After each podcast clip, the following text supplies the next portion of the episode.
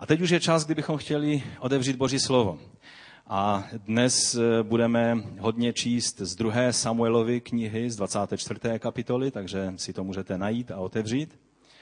A jak vidíte, ty čtyři panáčky, kteří představují eh, jedno z hlavních témat, které tak se prolíná všemi zhromážděními od počátku roku.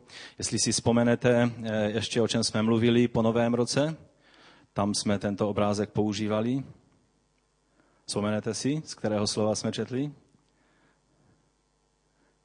Když ti čtyři přinesli toho svého pátého přítele a spustili ho před Ježíše eh, skrze střechu a tam vlastně je na tom příkladu nebo na tom, na tom příběhu je eh, jasně vidět, eh, protože tam je řečeno, že to byla jejich víra, která způsobila, že ten nemocný člověk byl uzdraven tak eh, tady vidíme, že vlastně ta spolupráce je tak, eh, je tak eh, propojená, že ty puzzle nám vlastně ukazují, jak to zapadá do sebe a jak to musí být společné. A dnes budeme pokračovat. Minulou neděli jsme mluvili o koinoni, o společenství věřících, o tom, že to není jenom tak nějak náhodný zhluk lidí, kteří jsou spolu, ale že to je skutečně společenství těch, kteří ví, proč jsou spolu a mají společné, společný cíl, společné, společný život a mluvili jsme o těch všech aspektech.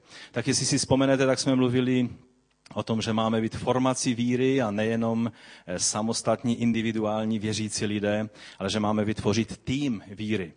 Ty eh, husy eh, letící v tom klíči nám, jsou, nám byly příkladem když jsme o této věci mluvili. A já věřím, že si to ještě tak trošku pamatujete a pokud ne, tak nebojte se ještě do konce tohoto roku, to uslyšíte mnohokrát. Protože já věřím, že Bůh neskončí s námi v této věci jen tak. Ale bude tak dlouho dávat slova, která budou, která budou posilňovat toto vědomí, až se něco v nás zlomí a staneme se skutečnou formací víry, společenstvím věřících. Budeme skutečným týmem, budeme tělem Kristovým, které je provázané a propojené a které a budeme jako v tom klíči, kdy každá ta husa má svoji pozici v tom klíči a společně vlastně vytvářejí ten útvar, který je nej, nejvhodnějším a nejlepším vyjádřením stvořitelovi vůle k tomu, aby se dostali na to místo, kam se potřebují dostat. Takže doufám, že už to máte otevřeno. Druhá Samuelova, 24. kapitola od začátku. Musím vás upozornit, že budeme číst biblický text, který patří k dosti složitým. Většinou, když se káže na toto téma, toho, té situace z Davidova života, tak se spíš používá slovo, které je napsáno v eh, knize letopisů nebo Paralipomenon, kde je napsán stejný příběh, akorát s jednou změnou, o které si řekneme, a to je, že původcem té chyby, nebo ten, který přiměl Davida chybovat, eh, tady je řečeno, že to byl Bůh a v tom druhém příběhu je, že to byl Satan. Je to jeden z takových textů, který je složitější, ale věřím, že dnes uvidíme nádherné pravdy, které souvisí s tím, jak být lépe těmi, kteří slouží v propojení a ve vzájemné eh, spolu, eh, spolupráci a v pozvedávání rukou jedni druhým. To téma dnešního kázání eh, jsem nazval služba s podepřenýma rukama. To je jediný druh služby, který funguje a proto, proto o tom chci mluvit. Takže 2. Samuelova 24, 1 a 4, potom od 8. verše budeme dále pokračovat. Hospodin znovu vzplanul hněvem proti Izraeli. Jdi, sečti Izraele a Judu, podnítil proti ním Davida. Král tedy řekl veliteli svého vojska Joábovi, Obejdi všechny izraelské kmeny od Danu až po Beršebu. Sečtěte lid, chci znát jeho počet. Joáb ale králi namítl, hospodin tvůj Bůh, kež rozmnožil lid před zraky mého pána a krále na stokrát. Proč bys ale dělal něco takového? Proti královskému slovu ale Joab ani velitelé vojska nic nezmohli a tak se od krále vydali sčítat lid Izraele. Pak od 8. verše, protože tam je popsáno, jak šli Izraelem a sčítali. Po devíti měsících, trvali to devět měsíců, a dvaceti dnech obešli celou zem a vrátili se do Jeruzaléma. Joáb předal králi seznam sečteného lidu. Izrael čítal 800 tisíc udatných mužů schopných boje. Judských mužů bylo 500 tisíc. Potom sčítání lidu, ale Davida začalo trápit svědomí. Spáchal jsem veliký hřích, volal David k hospodinu. Prosím tě, hospodine, odpust vinu svého služebníka. Zachoval jsem se jako hrozný hlupák. Ráno, když David vstal, dostal Davidu vidoucí prorok Gád slovo hospodinovo. Jdi, promluv k Davidovi. Tak praví hospodin. Nabízím ti trojí trest. Vyber si jeden a ten ti dám. Gád tedy přišel k Davidovi a řekl mu, mají na tvou zem přijít tři roky hladu? Nebo chceš být tři měsíce pronásledován a prchat před nepřáteli? A nebo má být ve tvé zemi tři dny mor? Teď se rozmyslí a uvaž, jak mám odpovědět tomu, který mě posílá. Je mi tak úzko, odpověděl David Gádovi. Raději, ať padneme do rukou hospodinových, neboť jeho slitování je nesmírné. Jen ať nepadnu do rukou lidem. Hospodin tedy na Izrael dopustil mor od toho rána až do určeného času.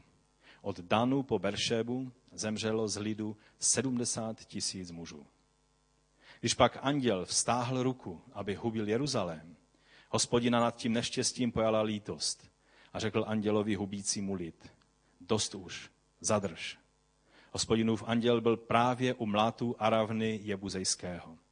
Když David viděl, jak anděl pobíjí lid, řekl hospodinu, to přece já jsem zhřešil, to já jsem se provinil. Co ale provedly tyto ovečky? Ať tvá ruka dolehne na mě a na mou rodinu.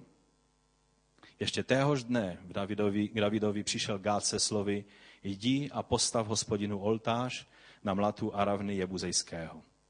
David tedy poslechl Gádovo slovo, šel, jak hospodin přikázal. Aravna vyhlédl ven a když uviděl, že k němu míří král se svojí družinou, vyšel z domu a poklonil se králi až k zemi. Proč můj pán a král přichází se svým služebníkem? Zeptal se Aravna. Chci od tebe koupit ten mlad, odpověděl David. Postavím na něm oltář hospodinu, aby se ta rána mezi lidem zastavila. Pak víme, že David skutečně postavil oltář, obětoval hospodinu a že to je to místo, které se pak stalo eh, pozemkem, tento místo, které koupil eh, od Aravny, protože oběť musí něco stát.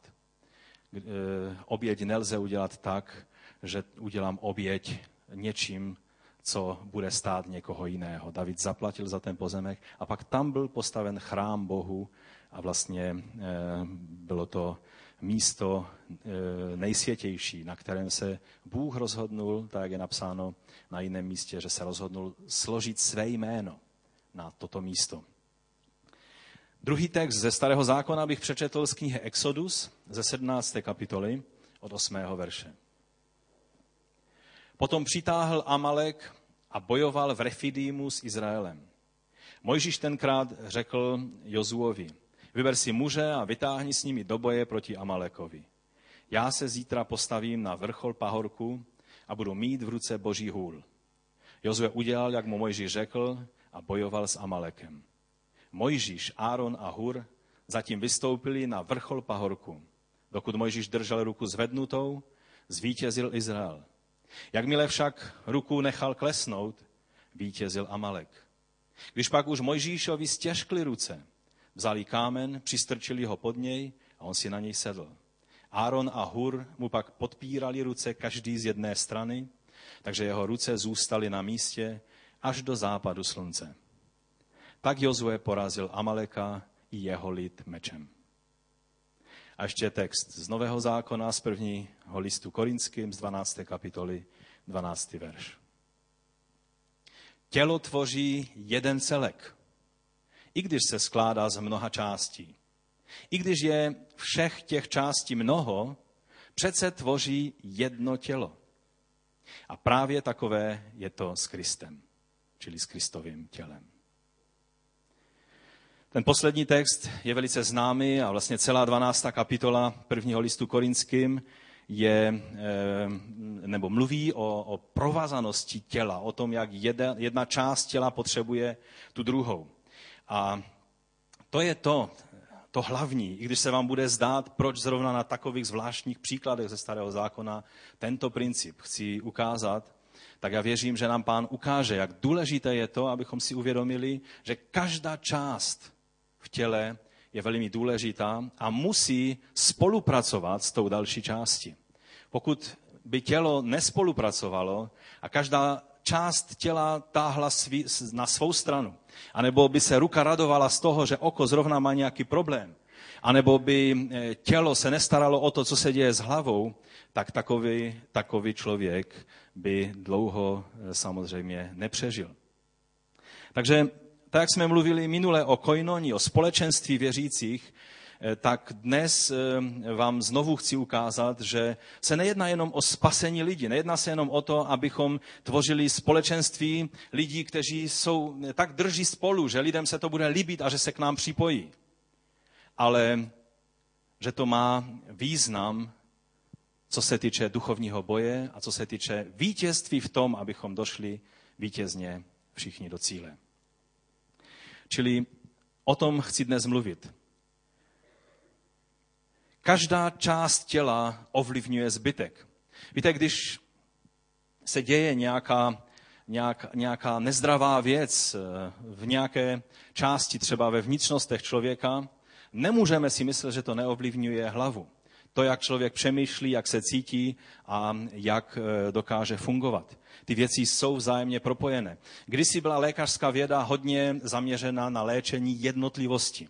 Když člověk měl nějakou nemoc, tak vlastně se léčilo tuto nemoc a příliš se nezabývalo tím, aby se poznalo, čeho je to, nebo v čem byla narušena rovnováha a, a celistvost, která má být e, v organismu. Dnes se přistupuje mnohem víc holistickým způsobem k tomu. Přistupuje se k tomu celistvě že to, že je jedna část těla nemocná, tak eh, někdy se to projeví úplně na jiné, na jiném místě. Někdy eh, třeba fyzické problémy, když nám eh, kolabují a nefungují nějaké orgány v těle, tak je to výsledkem určitého duševního nebo psychického stavu nebo emocionálního stavu, ve kterém jsme. Můžeme to jenom na velice jednoduchých situacích vidět. Samozřejmě, samozřejmě ten, to funguje v mnohem složitějších Eh, situacích, ale třeba když sedíte doma, trápíte se nějakými problémy a snažíte se je řešit a jste pesimističtí a, a prostě pomalu jste už z toho všeho v depresi a zmalomyslníte a cítíte se špatně, cítíte se i nemocní a unavení a, a někdy stačí jenom prostě vyjít ven. A u nás v našem manželství to funguje dobře, že Felicie je ten burcovač, který který nás tahá ven. Pojďme se projít, pojďme na slunce, pojď, pojď se podívat, někdy mě vytáhne z pracovny na slunce a já, když se trápím různými věcmi, najednou vyjdu ven a všechno je pryč. Čerstvý vzduch a slunce udělá svoje. Najednou je všechno jinak. Najednou ty problémy vypadají jinak. Někdy se stane, že ty problémy už nejsou, že prostě e, najednou je, stačí jenom uvidět ve světle čerstvého vzduchu. To je taková tělesná věc, že? To není nic duchovního a slunečního svitu a najednou se vám to zdá úplně jiné. A to je jenom malinký příklad toho, co funguje velice komplexně ve velice závažných situacích. Také třeba v manželství, když bychom si vzali za příklad eh, manželský život, tak eh, manželští poradci už dávno ví, eh, že problémy, které, které řeší, nevždy jsou přímo spojené s tím zdrojem, který se zdá být na povrchu. A, a určitě jste eh, slyšeli eh, o pojmu vyprázdněná nebo prázdná citová nádrž, kdy jeden z těch manželů nebo z těch, těch partnerů v tom manželství tak cítí absolutně citové, citový hlad z té druhé strany, protože si nerozumí v, tom, v, tom, v těch signálech nebo v těch jazycích lásky, jak jsme třeba eh, tady ve sboru několikrát už o tom mluvili. A pak se to projevuje způsoby, které se zdají s tím nemít nic společného. Ten manžel nebo ta manželka reagují způsobem, který se zdá být absolutně jiný, než, než bychom čekali. A ten důvod je v tom, že je narušená rovnováha toho, co má být že ta citová nádrž je prázdná. Ale my dnes nemluvíme o manželství, i když jsou to velice závažné principy, ale mluvíme o fungování těla Kristova. Je to velice podobné. A jak víme, tak Pavel přirovnal tělo Kristovo k manželskému vztahu.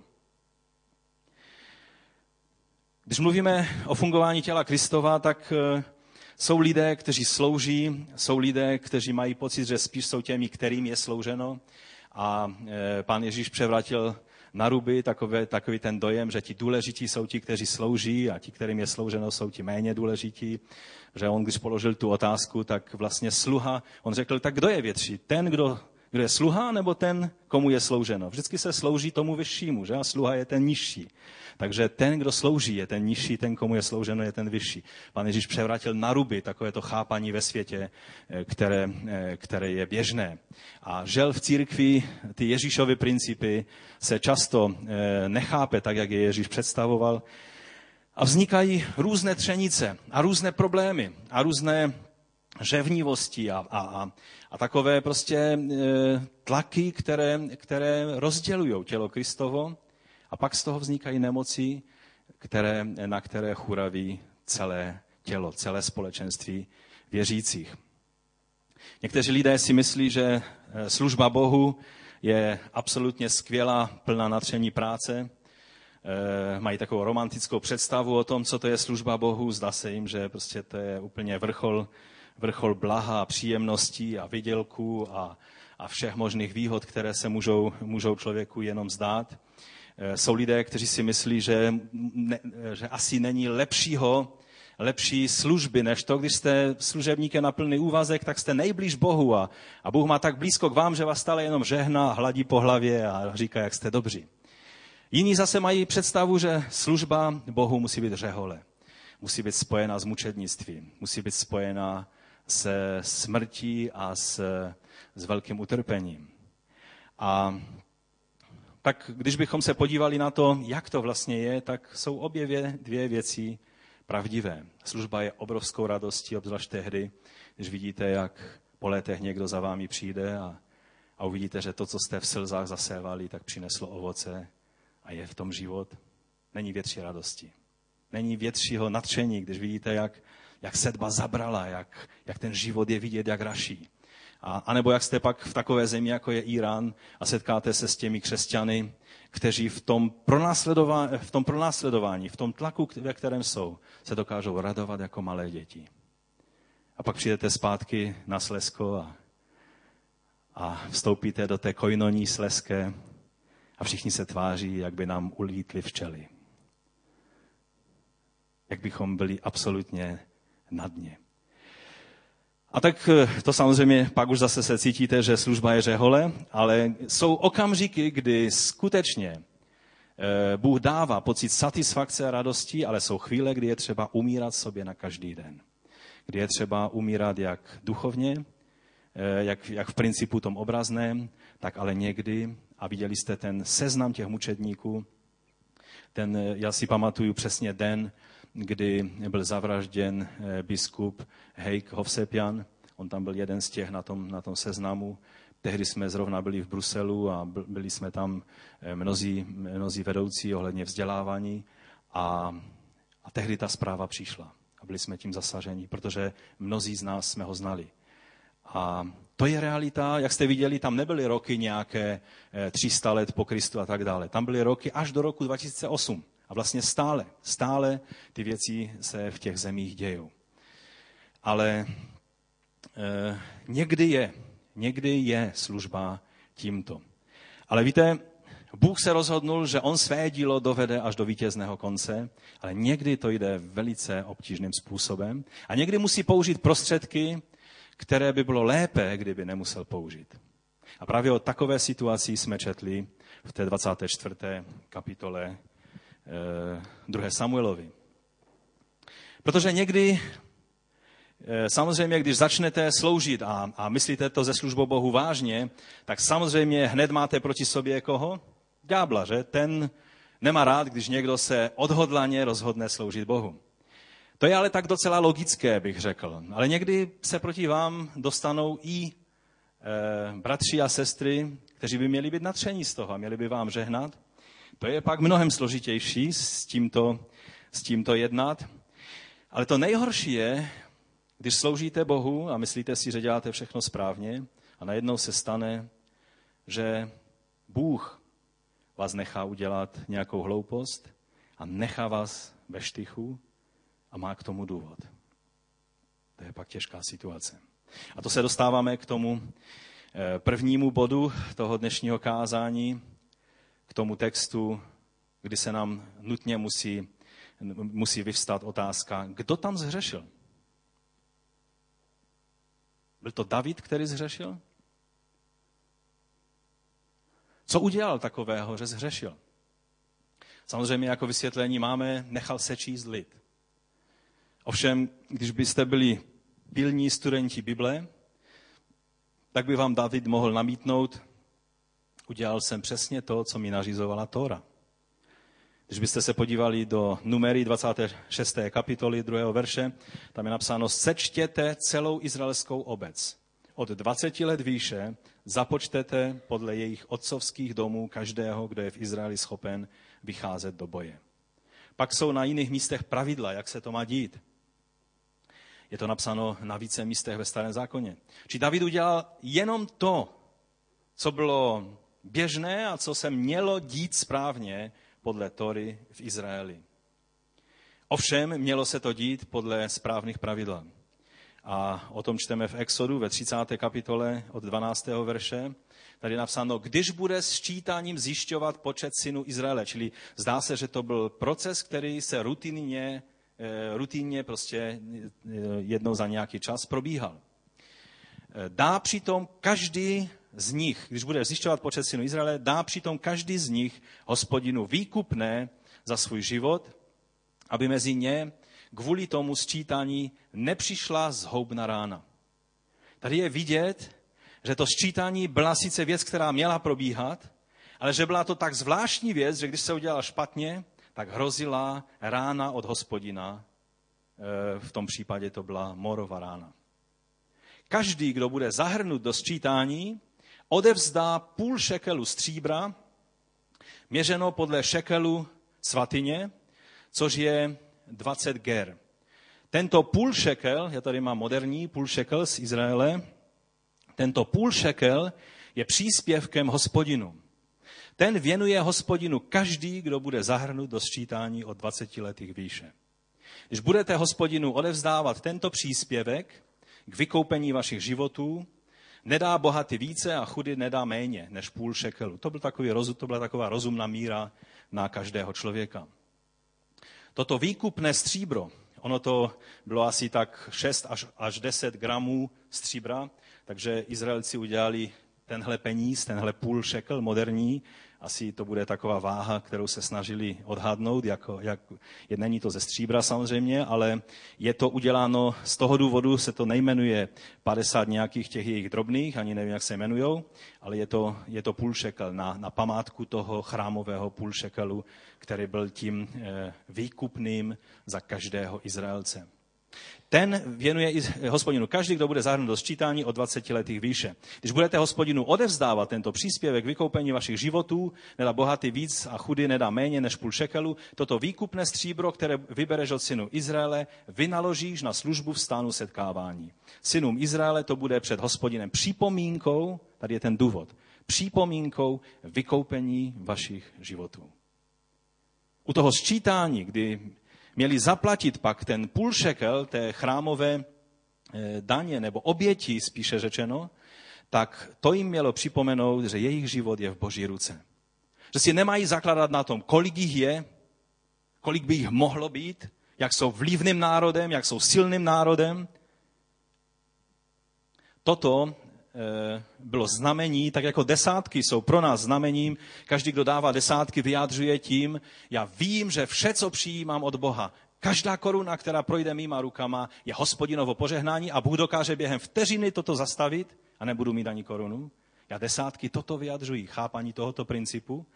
A stejně tak Izraelci tímhle tímhle půlšekelem dávali najevo, že i když e, jsou součástí obrovské armády izraelské, protože Izrael byl tehdy velkým národem, takže jsou, e, je to z boží milosti a jsou výkup, vykoupení Bohem. Když si vzpomenete z Nového zákona, je jedna situace ohledně toho půlšekelu. Vzpomínáte si na ten příklad novozákonní? To je jenom proto, abych vás oživil některé, protože někteří v tom teple, které tu Vladek udělal, tak už začínáte tak nějak klimbat situace, kde čteme o tom půl šekelu. Ryba, ano. Tam sice není napsáno půl šekel nebo dva půl šekely, ale tam je napsáno, že ten peníz to bylo, jak se tam jmenoval? No to je taky záleží, z kterého překladu to čtete, že? A tam se jednalo o tetradrachmu, to znamená, to byl čtyř peníz v podstatě, ale to jenom proto, že ten půl šekel eh, měl hodnotu dvou drachem v novozákonní době. To znamená, že Izraelec přišel do chrámu a tam, byl, tam byli penězoměnci, kteří mu tu, tu dvojdrachmu vyměnili za chrámový půlšekel. To bylo oběživo, které v té době už se neplatilo běžně na ulici, ale jenom se platilo tím v chrámu. No a jelikož ta ryba měla eh, v té své tlamičce eh, měla tetradrachmu, to znamená, že to byly přesně dvě dvoj, nebo cena eh, dvou dvojdrachem, čili dvou půl šekelů, takže to bylo přesně tolik, kolik bylo třeba zaplatit za Ježíše a za Petra. Takže eh, vidíme, že Ježíš zaplatil tuto cenu. Jinak tady mám ty půl šekely, můžu vám je darovat jako, jako darek. Kdo chce izraelský půl šekel? Ještě mám jeden tady někde. Víc už nemám, přijed, přivezu příště, jak přijedu z Izraele, nebo někdo jiný, až přijede. Je to jenom takové připomenutí toho, že, že vlastně e, ty principy, které oni měli dodržet, platili na každého člověka. A Izraelci v tom byli nedbalí. A tím vlastně hřešili. Ale musel tam být ještě, ještě jiný hřích. Protože eh, Bible mluví, že to byl hřích Izraele, který způsobil, že David udělal tuhle velikou pošetilou věc. Samozřejmě Davidův hřích byl v tom, že to dělal ze špatné motivace.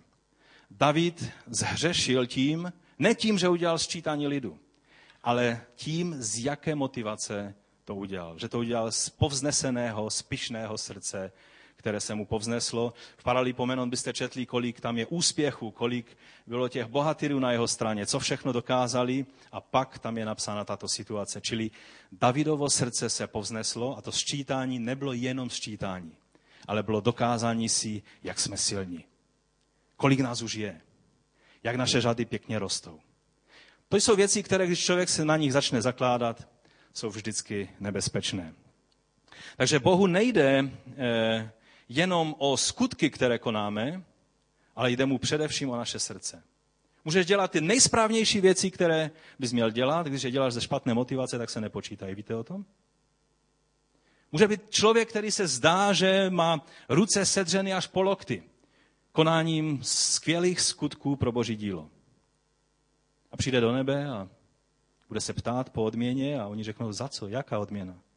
Ty jsi jenom budoval svůj imič. To, co zbudoval, to zdostal. Tady pro tebe nic nemáme. Takže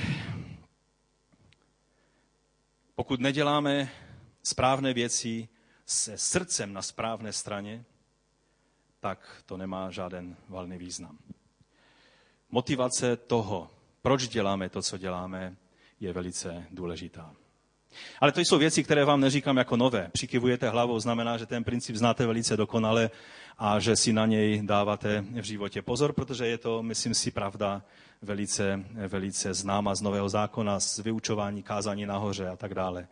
A tak dále.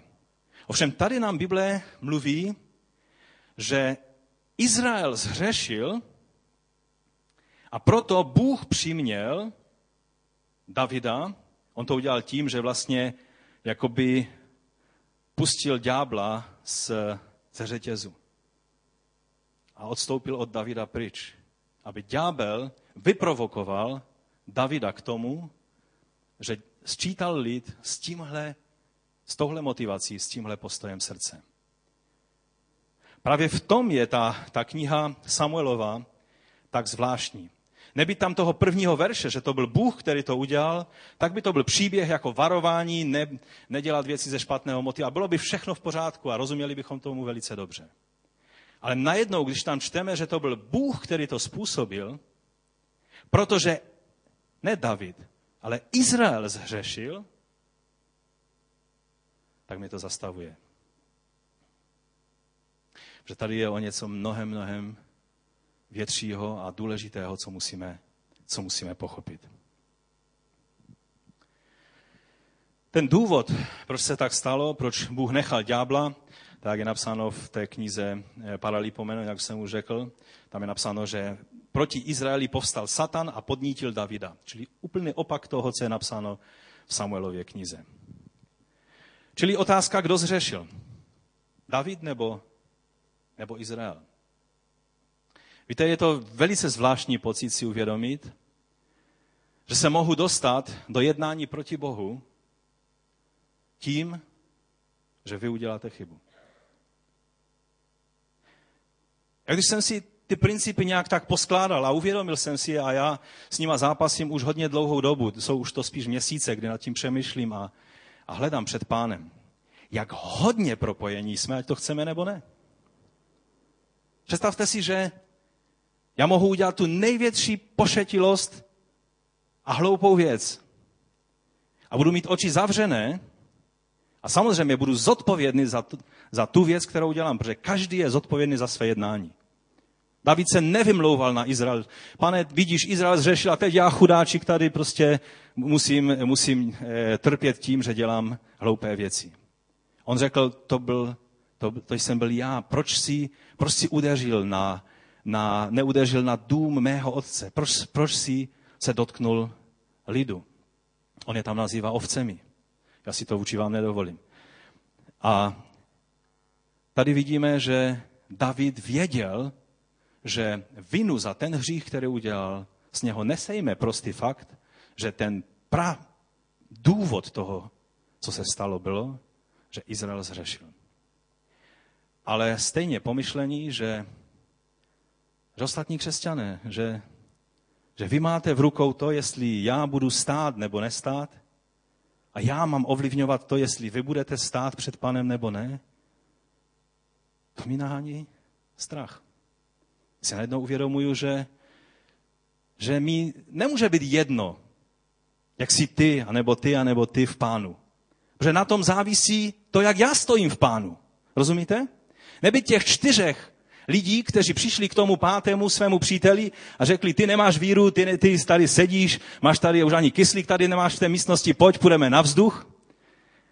A vytáhli ho na té posteli a oni měli víru. A to ovlivnilo jeho víru. A jeho úspěch, a jeho život, a jeho úděl. A to je princip. Nic víc vám dneska nechci říct. To je princip, který vám chci představit. Že to, jak dopadneš ty, ovlivňuju já a tak, to, jak dopadnu já, ovlivňuješ ty. To je to jediné, co můžeme z toho vyčíst.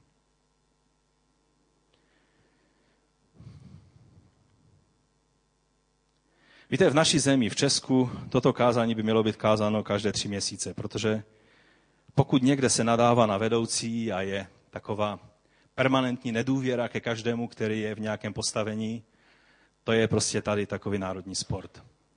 Já si vzpomínám kdysi ještě ve světském zaměstnání, když můj dobrý kolega se stal vedoucím. Do té doby, než se stal vedoucím, tak to byl náš kámoš a byl to úplně skvělý kluk. V momentě, jak se stal vedoucím, tak všichni na něm něco viděli. Najednou prostě všechny možné věci vůči němu, vůči němu vynášeli lidé. Takový jsme. Samozřejmě naši politikové nám to neusnadňují, protože najít na našich politicích chybu, na to není třeba být prorokem, ale, ale stačí se jednou za 14 dnů podívat do novin a člověk je by nejraději odložil. To je vždycky šok, když přijedete ze zahraničí a tam čtete normální noviny a najednou přijedete do Česka, otevřete noviny a vidíte takové ty žábomyší války, které se tady vedou a je vám z toho úplně, z toho s váma zatřese. Ale Bible nám říká v první Timoteovi v druhé kapitole, především prosím, aby se konaly prozby, modlitby, přímluvy a díku vzdání za všechny lidi, za krále i za všechny vysoko postavené, abychom mohli vést klidný a pokojný život ve vší zbožnosti a počestnosti. To jestli já budu žít v pokojném životě ze vší eh, zbožností a počestností, závisí na tom, jak se bude chovat tam ten člověk v Praze a v Ostravě a v Těšíně na radnicí a, a jak se budou chovat starší ve sboru a, a tak dále. A tudíž já se mám modlit. Protože když oni budou mít správný postoj, tak já se budu mít dobře a také i opačně. Pavel si byl velice vědomý tohoto principu a proto na mnoha místech bychom v Novém zákoně viděli, jak on prosí o přimluvné modlitby. Vždycky, když měl příležitost v tom dopise to tam nějak, nějak vsunout, tak to okamžitě udělal. Když píše o duchovním boji, když píše o tom, jak máme stát v té boží zbroji, která, která je o ním novým člověkem, jak nám popisuje na jiném místě, nebo zbroji světla, jak nám popisuje na jiném místě, tak hned na to on tam říká, a za všech okolností se modlete v duchu, proto vždy vytrvale bděte a v každé své modlitbě a prozbě se modlete za všechny svaté, modlete se i za mě. Modlete se i za mě. Aby mi bylo dáno slovo, abych mohl otevřít ústa a směle oznamovat tajemství Evangelia. Jehož vyslancem jsem v těchto řetězech, abych je hlásal tak směle, jak mám. Pavel si uvědomoval, že jeho schopnost hlásat směle celou radu Boží, aby jeho slovo nebyly jenom prázdná slova, ale aby přinášela život, aby přinášela uzdravení, aby přinášela osvobození, nezáleží tolik na tom, jak se Pavel snaží, ale tolik, ale na tom, jaké, jaké přímluvy jdou za ním jako služebníkem Božím. Víte, pomyšlení, že ten veliký Pavel, o kterém Bůh řekl proroctví, pan Ježíš mu řekl, že bude stát před králí a před mocnými vládaři a že uh, mu ukážu, kolik bude muset vytrpět pro mé jméno. To se zdá, že všechno bylo nalinkováno pro Pavla. A najednou Pavel prosí, aby se za ně přimlouvali, aby se věci mohly stát ty, které se mají stát v jeho životě. To znamená, že když by se nepřimlouvali za Pavla, když by lidé jednali nesprávným způsobem, mohlo by se stát, že by Pavel nebyl Pavlem. Je to vůbec možné?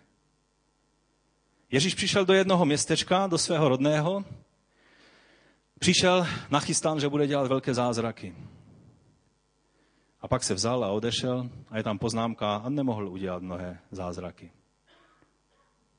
To nebylo tím, že by Ježíš nebyl rozhodnut dělat zázraky. To bylo tím, k jakým lidem přišel. Víte, je zvláštní. Já jsem se na to ptal Coltona Wikramaratne, když když tady byl, protože to je člověk, který vzkřísil mrtvé, který uzdravoval nemocné v těch nej, nej, nejsložitějších situacích. A když přišel tady k nám, tak nás sice povzbudil a, a, a to jeho slovo bylo takové, že vám zůstane na celý život, ale neudělal ani jeden zázrak. Já jsem se ho na to ptal. Coltone, řekni mi, čím to je. A on říká, že neví, to je někdy ta nejlepší odpověď. Ale že si myslí, že to může být tím, jak ty věci jsou přijímány. Jaké postoje máme my jako lidé. A taky to souvisí samozřejmě se suverenitou Boží a s jeho navštívením na různých místech. To samozřejmě je také pravda. Ale dnes mluvíme o tom, co dokážeme, ať o tom víme nebo nevíme, ovlivnit svými postoji, anebo tím, jak žijeme s pánem. A tak je tady otázka, co když život a úspěch služebníků a pomysleme třeba na misionáře, u kterých, když nebudou mít úspěch, tak neznamená jenom to, že se jim bude méně dařit a budou mít méně lidí na skupince, v mládeži nebo ve sboru. Ale že třeba i holý život jejich závisí na tom, jestli budou úspěšní nebo ne. Co když jejich život a úspěch ve službě závisí na tvém a mém postoji. A na tvém a mém duchovním životě a na tvé a mojí modlitbě. Víte, já jsem dlouho tento princip odmítal a, a říkal jsem si, to tak nemůže být. Bůh přece nedá na pospas tam někoho v Iránu, kterému hrozí smrt, jenom proto, že nějaký český křesťan si sedne do houpacího křesla a kašle na zbytek světa. Přece není možné, aby to mohlo mít vliv. A co když jo? Mnohé věci nám na to ukazují. Proč Bůh zbudí? A mně se to stalo několikrát v životě, že Bůh zbudil jiného křesťana na jiném místě, aby se přimlouval v dané chvíli za mě. Co když ten křesťan by se jenom tak, v mém případě to byly většinou křesťanky, by se jenom otočil na druhou stranu a řekl, to zas, já mám takové nějaké. Když úspěch nebo neúspěch té dané zkoušky nebo situace závisel na přimluvných modlitbách. A víte, mluvíme s vědomím, že začínáme nový modlitební maraton. A já bych chtěl, abychom skutečně vzali vážně tyto principy. Abychom skutečně si uvědomili, jak můj postoj může ovlivnit službu někoho dalšího. Georg Taubman, který v Afganistánu vedl, teď už je víc zapojen do cestování po světě a vysvětlování situace, tak mluvil mnoha svědectví. Mnoha svědectví o tom, jak Bůh nadpřirozeným způsobem zachraňoval misionáře v různých situacích, ale jak pak se stávaly i strašné věci, na které neměli vysvětlení. Ale pak se hodně často ukázalo, že modlitební podpora těch, kterým se něco stalo, byla nulová. Jestli si vzpomínáte bratra Stuarta Robinsona, odborníka na islám, který tady byl z Melbourne, on říkal svědectví jednoho misionáře, myslím, že to byl on, co to říkal, jak se mu začalo tak nedařit, že vlastně všechno se zesypalo, rodina se mu zesypala a on přijel zpátky do svého domovského sboru. A přišel zrovna na modlitevní zhromáždění. A tam se lidé prakticky nemodlili. Za něho už vůbec ne. A zjistil, že zbor je každý s každým rozhádaný. Lidé řeší ty svoje žabomyší eh, problémy a zmatky a nemají pomyšlení na nějakou modlitevní podporu nějakého misionáře. Víte, jsou to, jsou to těžké věci, jsou to, jsou to hodně závazné věci, a, ale mi se zdá, že, že je budeme muset vzít víc vážně.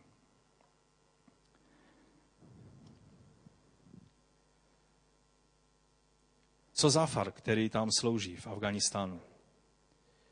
A my bychom ho takhle hodili přes palubu na modlitbách, protože máme dost svých problémů. Co se Zdenka Mertová? Co další lidé, kteří se připravují na službu? Když my se za ně nebudeme modlit, ano, Bůh může zbudit na druhém konci světa modlitevníky, třeba i o půlnoci, stává se to. Ale on chce, abychom to byli ty a já. Ale ty stejné principy platí i o pastorovi, o starších zborů, o, o vedoucích mládeže, o vedoucích chvál, kteří tady stojí každou neděli před námi. Jak jsme rychlí vidět chyby na, na, na služebnících a přitom náš postoj může zapříčinit situaci, kdy ten člověk je bezmocný, kdy Bůh nemůže tu svoji ochranu a požehnání takovým způsobem používat, jak by chtěl. Vzpomeňte na Akana za doby Jozue a dobývaní Aj. Najednou Jozue, ten, ten muž boží a další vojevůdcové izraelští, najednou udělali úplně školackou chybu. Podcenili nepřítele, neptali se hospodina, no, když nám Bůh pomohl s Jerichem, tak určitě nám pomůže i s Aj, pojďme. Není třeba, abychom šli všichni, pojďme, pár chlapů to zvládneme. Jak to, že ten stejný Jozue, který v bázni očekával na hospodina u Jericha, jak mohl udělat tak školackou chybu? Pak se ukázalo, že je hřích v Izraeli. A je to propojeno se slepotou Jozueho. Byla by ta slepota u něho, pokud by Izrael stál při hospodinu? To, je, to jsou otázky, které je nutné, abychom si položili. Když Mojžíš místo aby vykonal službu tak, jak měl, podlehl tlaku lidu. A vlastně místo promluvit ke skále, tak udeřil do skály dvakrát a na dosmrti nesl důsledky tohoto kroku, který byl způsoben tlakem lidu, kterému podlehl. Takže ten bod číslo jedna je, že uděl vedoucích je v rukou lidí. Uděl vedoucích a úspěch jejich služby je v rukou lidí.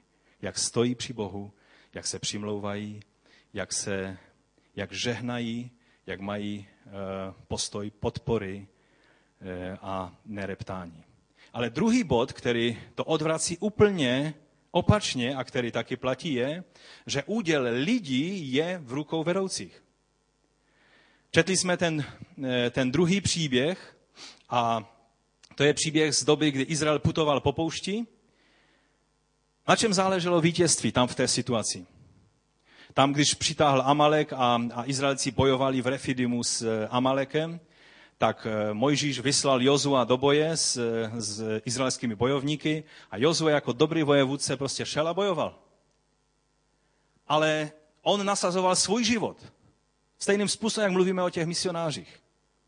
Izraelci bojovali, od čeho záležel úspěch a neúspěch tohoto boje. Na Jozuové kvalitním velení? Na urputném boji izraelských bojovníků? To všechno bylo potřeba. Ten boj by nebyl vítězně dobojován bez izraelských bojovníků a bez Jozuového skvělého pomazání vůdcovství. Ale to, co ovlivnilo výsledek nejvíc, bez čeho by to vítězství nebylo, bylo co? Co jsme tam četli? Mojžíš šel nahoru a po celou dobu musel držet ruce nahoře. Po celou dobu. Až do západu slunce. Až do konce té bitvy. Řeknete si, přece Bůh není tak krutý, Teď ve chválách mám držet ruce pět minut nahoře a ta písnička se mi už pak zdá dlouhá, někteří si můžete říct. Proč ji zpívají znovu, kdy mě už ruce padají a, a spustíme ruce. Mojžíš držel celý den ruce nahoře a neměli mu stěžknout ruce? Proč to Bůh od něj vyžadoval? Kdyby to pomazání, které záviselo na Mojžíši, aby stál správným způsobem před jeho tváří, kdyby raději dal Jozuovi, který by lépe vedl ten boj. Tam je napsáno, že když Mojžíši stěžkli ruce a začal je pouštět dolů, tak Amalek vítězil. Když se zase zmužil a pozvednul ty ruce, tak Amalek vítězil. Eh, Izrael vítězil, promiňte, Amalek neměl zvítězit. V žádném případě. Ani nezvítězil. Jak je to možné? Od Mojžišova postoje před Bohem od Mojžišova žehnání lidu, od Mojžišova vědomí, že vítězství pochází ne ze síly konňů a lidských paží, ale z božího požehnání a z božího zásahu. V tom bylo to hlavní vítězství.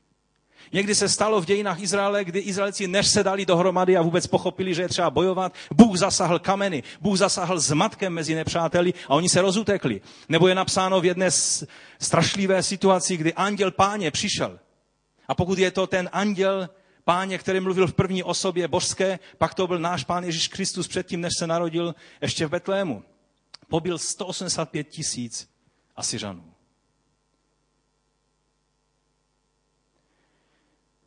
Najednou toho stejného anděla vidíme tady.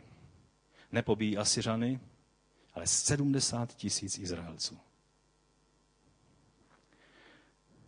V té Davidově situaci. Ale tady vidíme, že Mojžíš byl šťastný vedoucí. Tam s ním byl Áron a Hur. A oni, když viděli, že Mojžíši těžknou ruce a třepou se mu už, protože už je nemohl držet nahoře, tak ho nezačali kritizovat. A neřekli si, podívejte se, Bůh mu řekl, že má držet ruce nahoře. Mojžíši, co pak? Začínáš být tělesný, začínáš si příliš všímat své slabosti, začínáš, začínáš jednat nemoudře. Podívej, životy Izraelců závisí na tom, jestli budeš stát nebo ne. Takhle to dělají mnozí křesťané. Ví přesně, v čem je problém. Jenom jedno, na jedno zapomenou, že oni jsou ti, kteří mají pomoc ho vyřešit. A oni přišli, Áron a Hur, řekli, Mojžiši, tady je kámen. Křeslo tady nemáme. Ani takovou dobrou židli, jak mají v křesťanském centru, jak budou mít za tři tisíce let. Nebo za tři a půl tisíce let.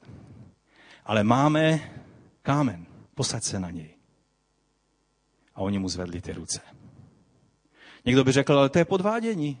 Mojžíš se opřel o ně a, a to měl Mojžíš držet ty ruce nahoře. By řekli takový ti, ti horlivci, by řekli, ne, ne, ne, to neplatí.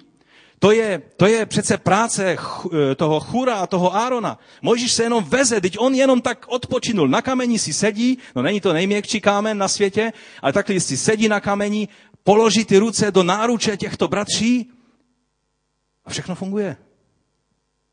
A v tom je ten princip. Není to od toho, nasazení, kolik já dokážu udělat. Kolik ty dokážeš udělat. Jak dobrý jsi, aby si pak své srdce povznesl a udělal tu stejnou chybu, kterou David udělal.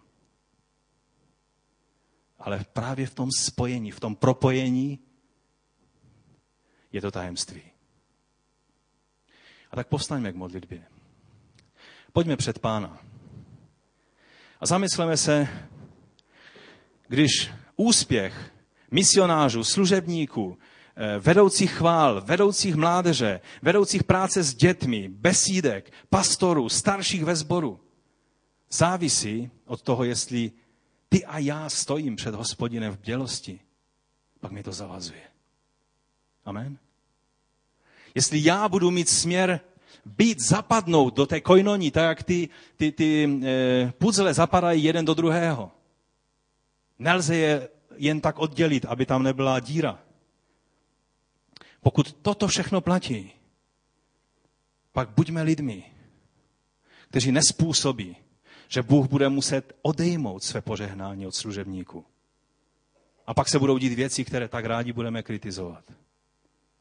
Ale pojďme svým žehnáním, modlitbami a jednoduchým podepřením těch rukou. Nebo podsunutím toho kamene.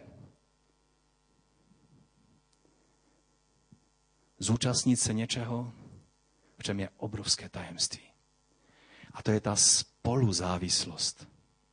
To, je, to není. Když by tam byl, byl někdo s tím challenge, tak už by řekl, spoluzávislost je nebezpečná. Ano. Spoluzávislost je velice nebezpečná tam, kde, ne, kde nemá být.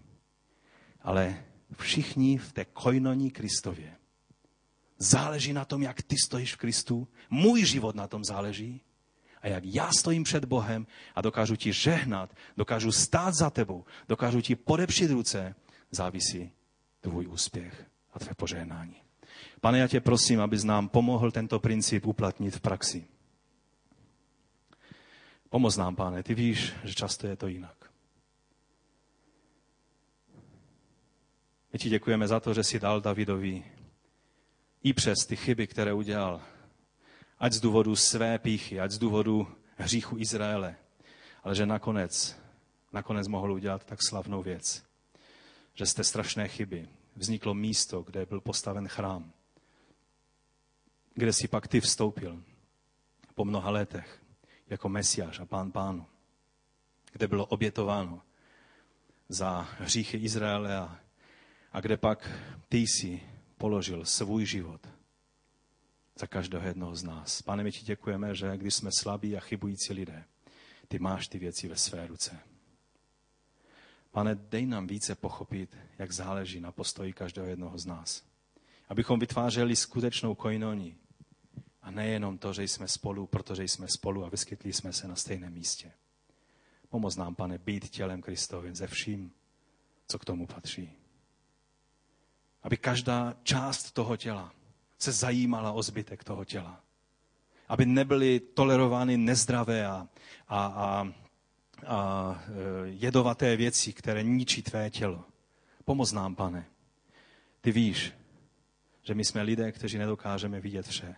Ty nás vidíš tak, jak jsme. A tak tebe prosíme, pane, o milost. A chválíme tvé jméno. Amen.